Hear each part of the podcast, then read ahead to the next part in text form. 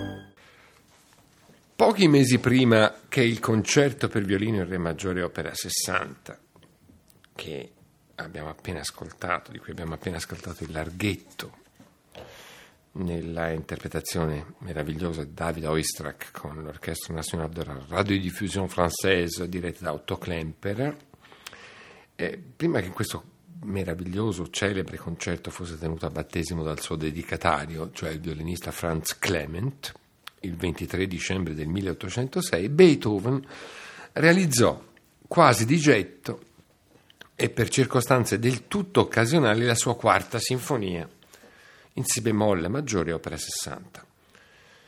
Attraverso la propria relazione con il principe Lichnowsky, cioè quello che era stato il suo primo e più importante mecenate a Vienna, nel settembre del milleottocentosei Beethoven aveva fatto conoscenza di un altro importante aristocratico, il conte Franz von Oppersdorff, che era un appassionato dilettante di musica, il quale aveva dato vita a un'orchestra amatoriale, quindi un'orchestra di dilettanti, che però veniva rimpolpata eh, sagacemente con il contributo di qualche solido professionista. Eh, questa passione musicale suscitò nel conte l'ambizione di avere una partitura di Beethoven e offrì a Beethoven una cospicua ricompensa per averla, quindi una nuova sinfonia per la sua orchestra di dilettanti. Questa cosa ci sembra abbastanza improbabile, però eh, andarono proprio così le cose. E questa gli fu consegnata effettivamente nel gennaio del milleottocentosette.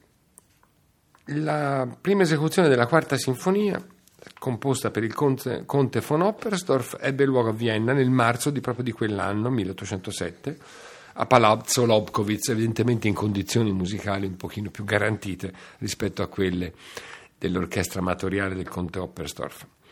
E in quell'occasione fu anche ascoltata per la prima volta una nuova ouverture che Beethoven aveva composto per la tragedia Coriolano, eh, una tragedia di Heinrich Josef von Collin, un letterato che godeva di una notevole stima all'epoca, e anche Goethe addirittura pare apprezzasse I, quei drammi scaturiti in, in particolare clima di Sturm und Drang. Eh, Beethoven, riguardo a Collin, prese più volte in considerazione eh, i suoi testi, proprio nella, in, in quei suoi ripetuti approcci e tentativi di, di, di, di comporre melodrammi, cioè di, di, di scrivere opere, eh, e per questo accarezzò per esempio l'idea di mettere in musica un Macbeth di Collin, evidentemente come Coriolano dipendente dal modello shakespeariano, una Bradamante e una liberazione di Gerusalemme. Ma torniamo all'ouverture Coriolano opera sessantadue, che con ogni probabilità, almeno per quanto riguarda la documentazione per noi disponibile, non venne davvero mai utilizzata come musica di scena, cioè come ouverture per la tragedia propriamente detta. E non sembra che Beethoven abbia mai composto altre pagine per essere eseguite all'interno di quel dramma. Quindi è a tutti gli effetti da considerarsi una delle prime ouverture da concerto su un soggetto programmatico, cioè su un argomento eh, di natura letteraria nella fattispecie. E quindi è un modello per tanti lavori simili composti nel corso del diciannovesimo secolo, ouverture su un a, a soggetto, un soggetto letterario. L'opera, l'ouverture Coriolano, incarna davvero un modello esemplare di quella dialettica fra principi ideali che anima la musica di questi anni cosiddetti eroici di Beethoven, in particolare naturalmente la Quinta Sinfonia, alla cui composizione Beethoven stava in realtà attendendo fin dal milleottocentoquattro, quindi prima ancora che si applicasse alla Quarta Sinfonia, ma che verrà portata però a compimento soltanto nei primi mesi del milleottocentootto, esattamente un anno dopo che l'ouverture Coriolano aveva già visto la luce. Entrambi i lavori, la Quinta Sinfonia e l'ouverture Coriolano, condividono la tonalità tragica di Do minore. L'organizzazione dei materiali tematici è pensata come un contrasto insanabile fra un motto imperativo, un unisono di Do, tenuto in fortissimo da tutta la massa degli archi e che dopo due tesissime battute s'abbatte sull'accordo di Fa minore a piena orchestra, potente e sinistra immagine d'eroica determinazione.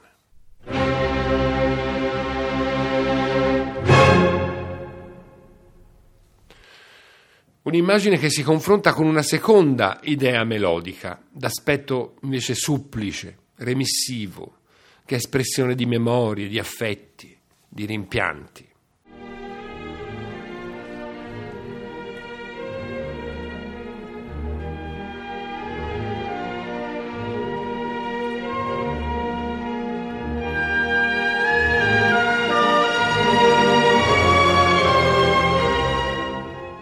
Nello schema perfetto della forma sonata classica, questi due temi convivono drammaticamente e incarnano i principi opposti di una interpretazione dello spirito kantiana, tradotta in musica da Beethoven nello slancio etico che è tipico della fase centrale del suo itinerario creativo.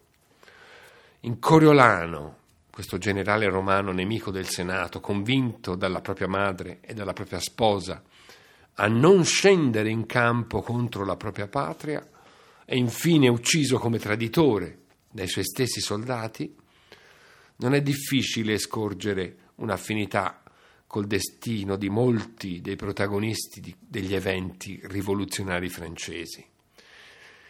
Quei personaggi divorati dalla crudele macchina del potere, e così come con altre figure della storia, tanto familiare a Beethoven, che era lettore appassionato delle vite parallele di Plutarco, dei poemi di Omero, del teatro di Shakespeare e del teatro di Schiller.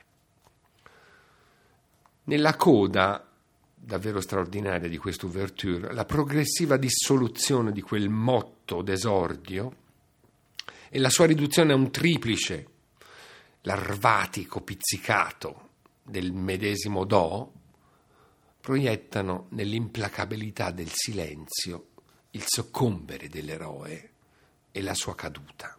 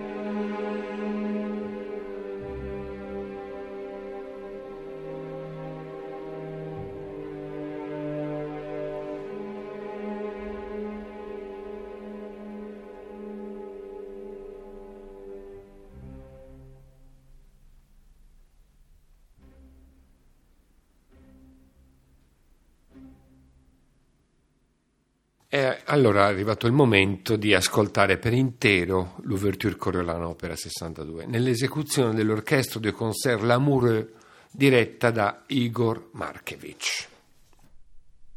Thank you.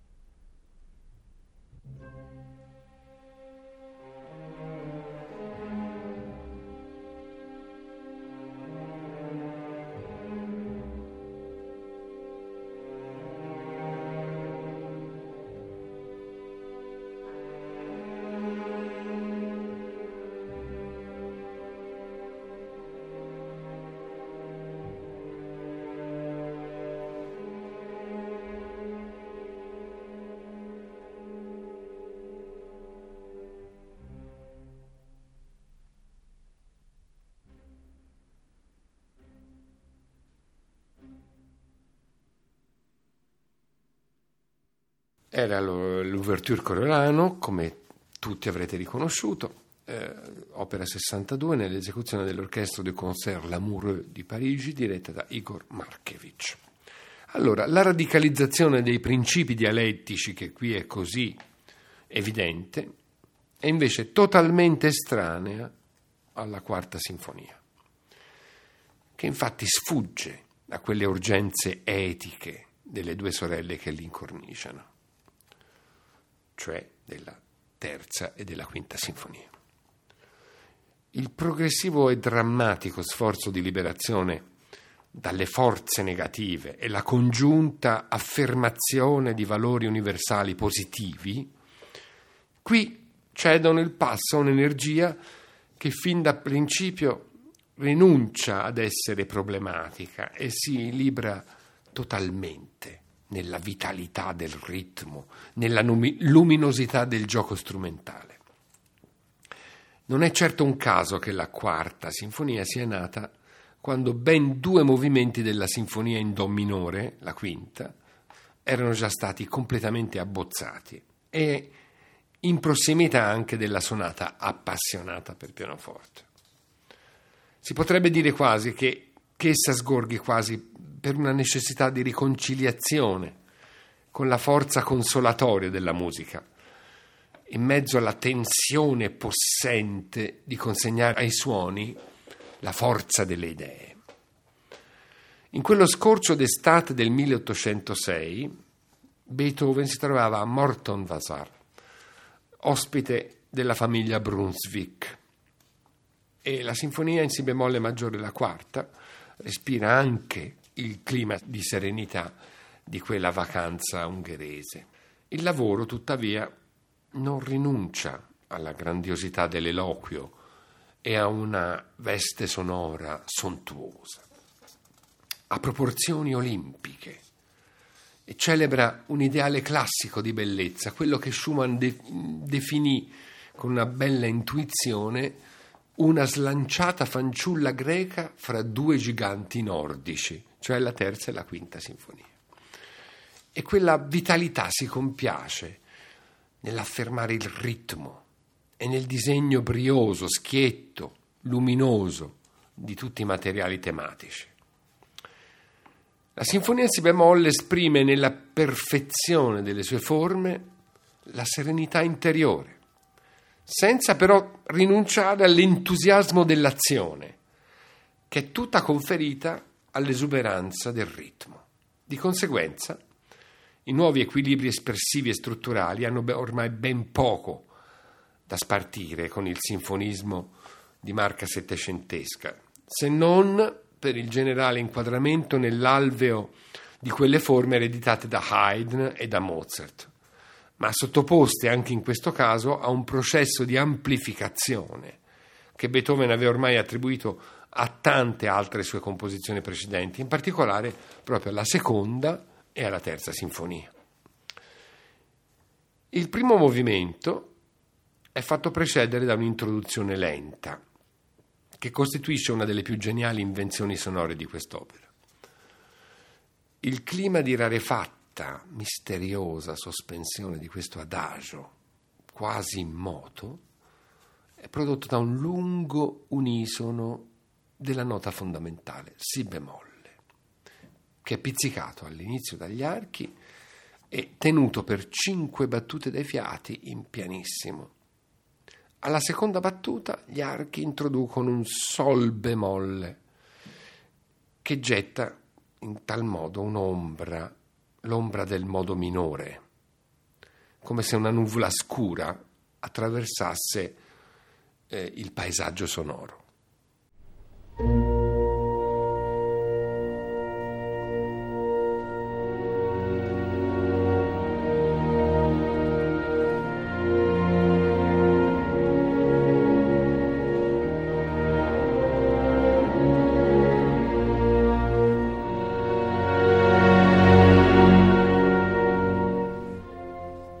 Dopo solo sedici battute, tutto riparte come all'inizio. Si ricomincia in pratica. E conferma pertanto questa impressione di opprimente immobilità. Grazie all'identità della nota sol bemolle con la nota fa diesis, è un'identità possibile nel temperamento equabile, allora il campo armonico si sposta sul si minore e da qui, in modo davvero avventuroso, modula sul fa, che è la dominante di si bemolle maggiore, che è la tonalità di impianto della sinfonia. Quindi è una specie di viaggio davvero tortuoso. È lì che il senso di quella immobilità si infrange, allora, con un improvviso fortissimo sulla ripetizione sempre più veemente dell'accordo di fa maggiore, accordo che funge da cardine e che schiude proprio come una porta il passaggio al vasto movimento veloce successivo.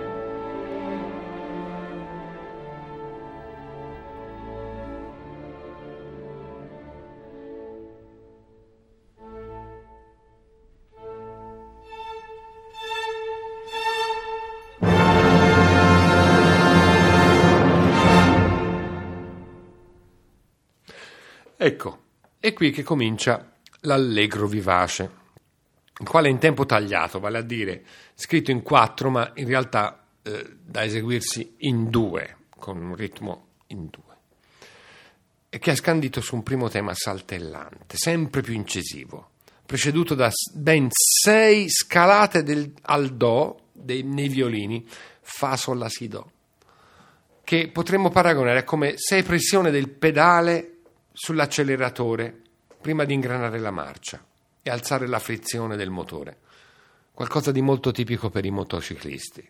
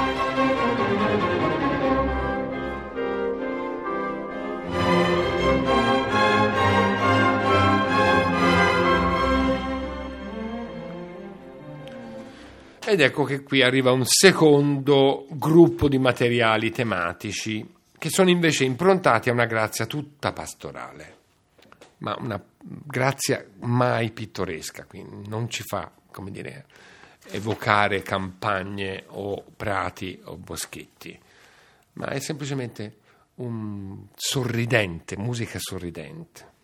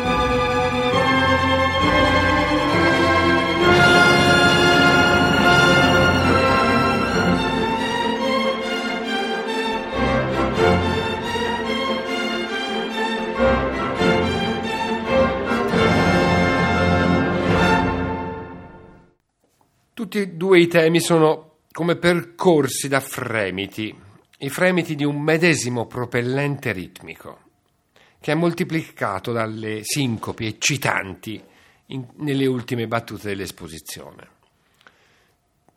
quelle che abbiamo appena sentito. Lo sviluppo centrale di questo allegro, che è ovviamente in forma sonata, prende le mosse da spunti del primo tema e a un certo punto, abbassando eh, a fa naturale un fa diesis nel basso, nei violoncelli contrabbassi, conduce da un pianissimo davvero impalpabile e meraviglioso col, meravigliosamente colorato per ben ventidue battute da un rullo di timpano arcano a un possente, vorticoso crescendo dal quale prende avvio la ricapitolazione energetica, luminosissima.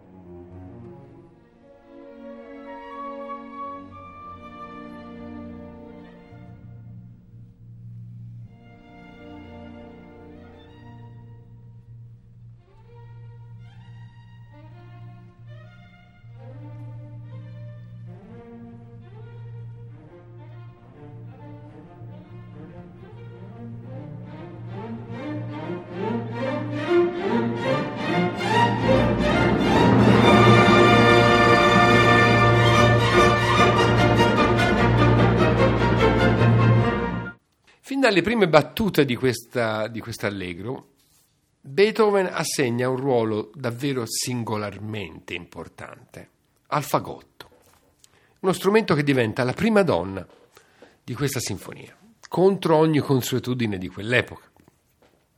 Difficile trovare un fagotto così messo in ruolo protagonistico. Entriamo allora nel secondo movimento. Qui il lirismo di questo Se vasto eh, di questa pagina così ampia, mi bemolle maggiore, in forma di rondò, è marcato dalla presenza quasi costante di un elemento ritmico pendolare che batte come un cuore unito al calore effuso da quel lungo tema cantabile, una delle più intense melodie di matrice vocale che Beethoven abbia mai affidato a un'orchestra.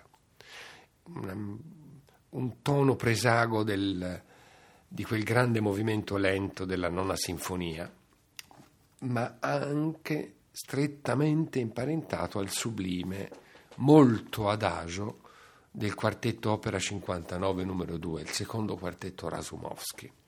E precisamente nel momento in cui appare il secondo motivo.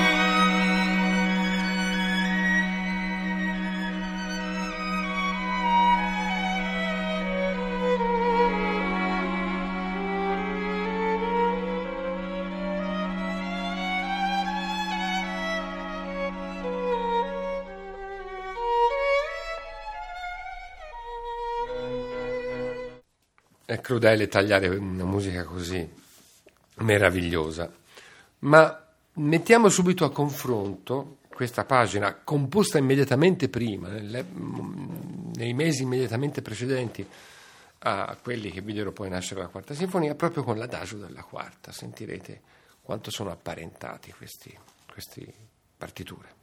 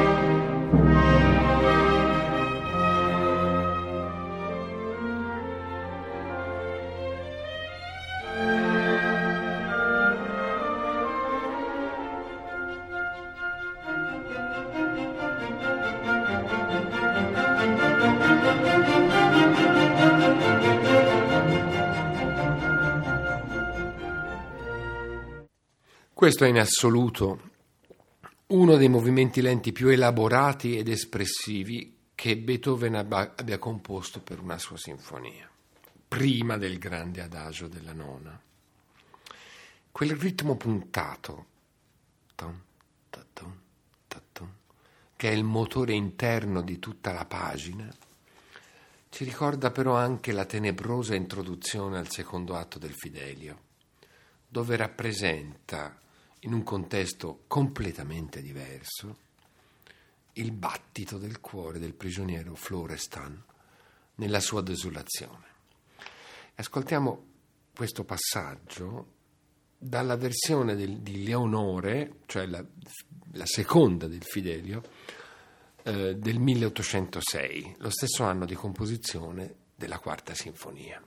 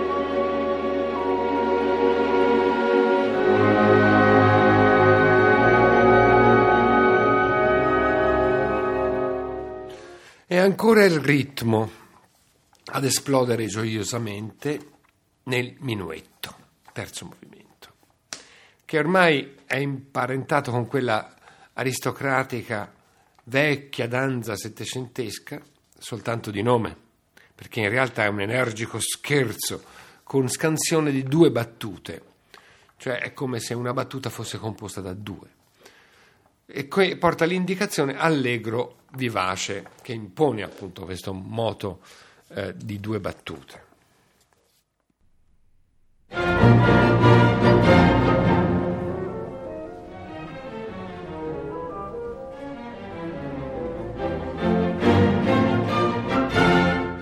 E con un trio ripetuto due volte.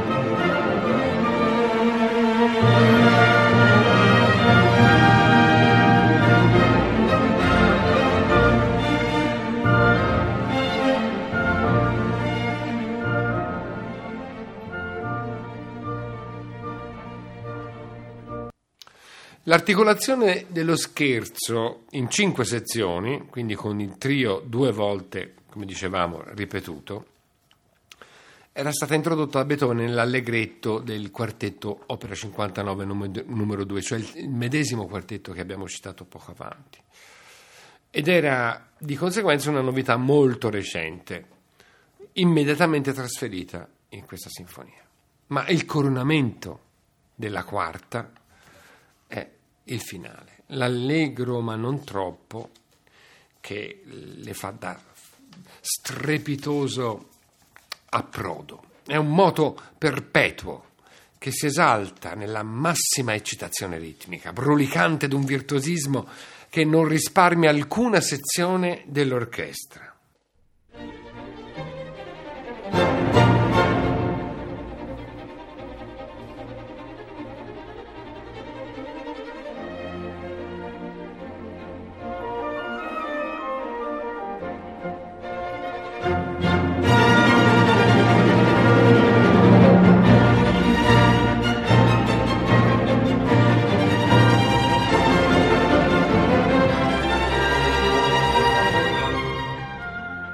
Questo vortice si innesta immediatamente un secondo motivo che è cantabile, grazioso, e che alla fine dell'esposizione è come se fosse risucchiato nell'energia cinetica del primo tema.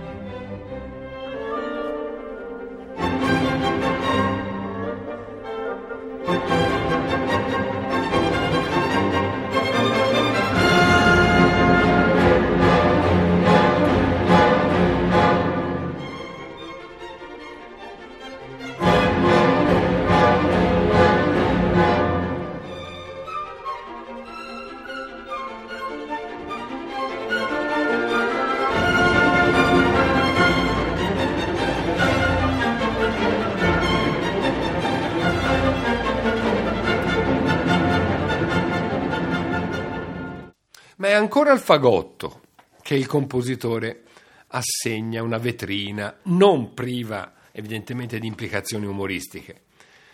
Per esempio laddove gli fa anticipare da solo il ritorno eh, delle indiavolate quartine che, che cor- corrispondono al tema principale, prima che queste medesime quartine vengano riprese da tutta l'orchestra. È come se entrasse prima degli altri, sentiamo. Thank you.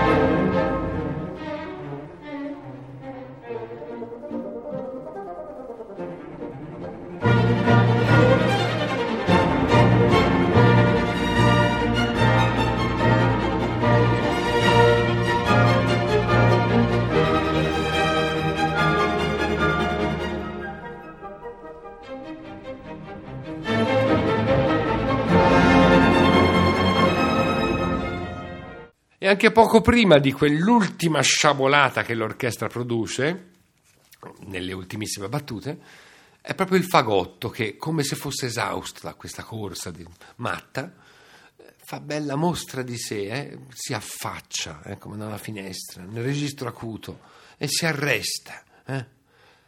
per prender fiato su una corona per un attimo, mentre ferma eh? questo turbine sorridente di una delle creazioni di Beethoven più apollinee.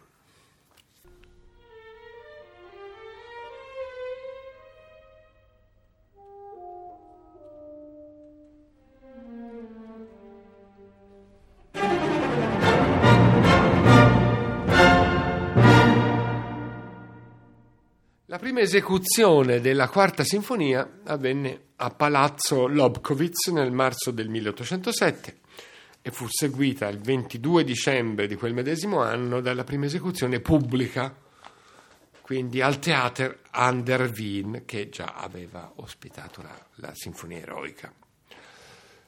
Quella fu anche l'occasione per tenere a battesimo un altro capolavoro fra i più amati nel catalogo di Beethoven, cioè il Quarto Concerto in Sol maggiore, opera cinquantotto per pianoforte e orchestra.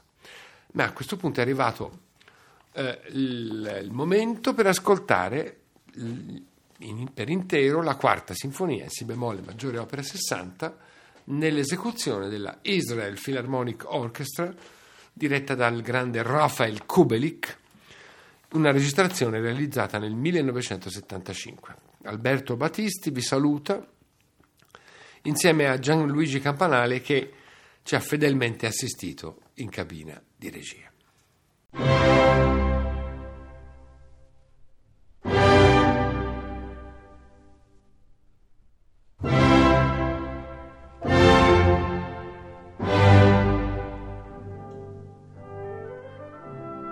Abbiamo trasmesso Beethoven duecentocinquanta e gli uomini salirono verso la luce.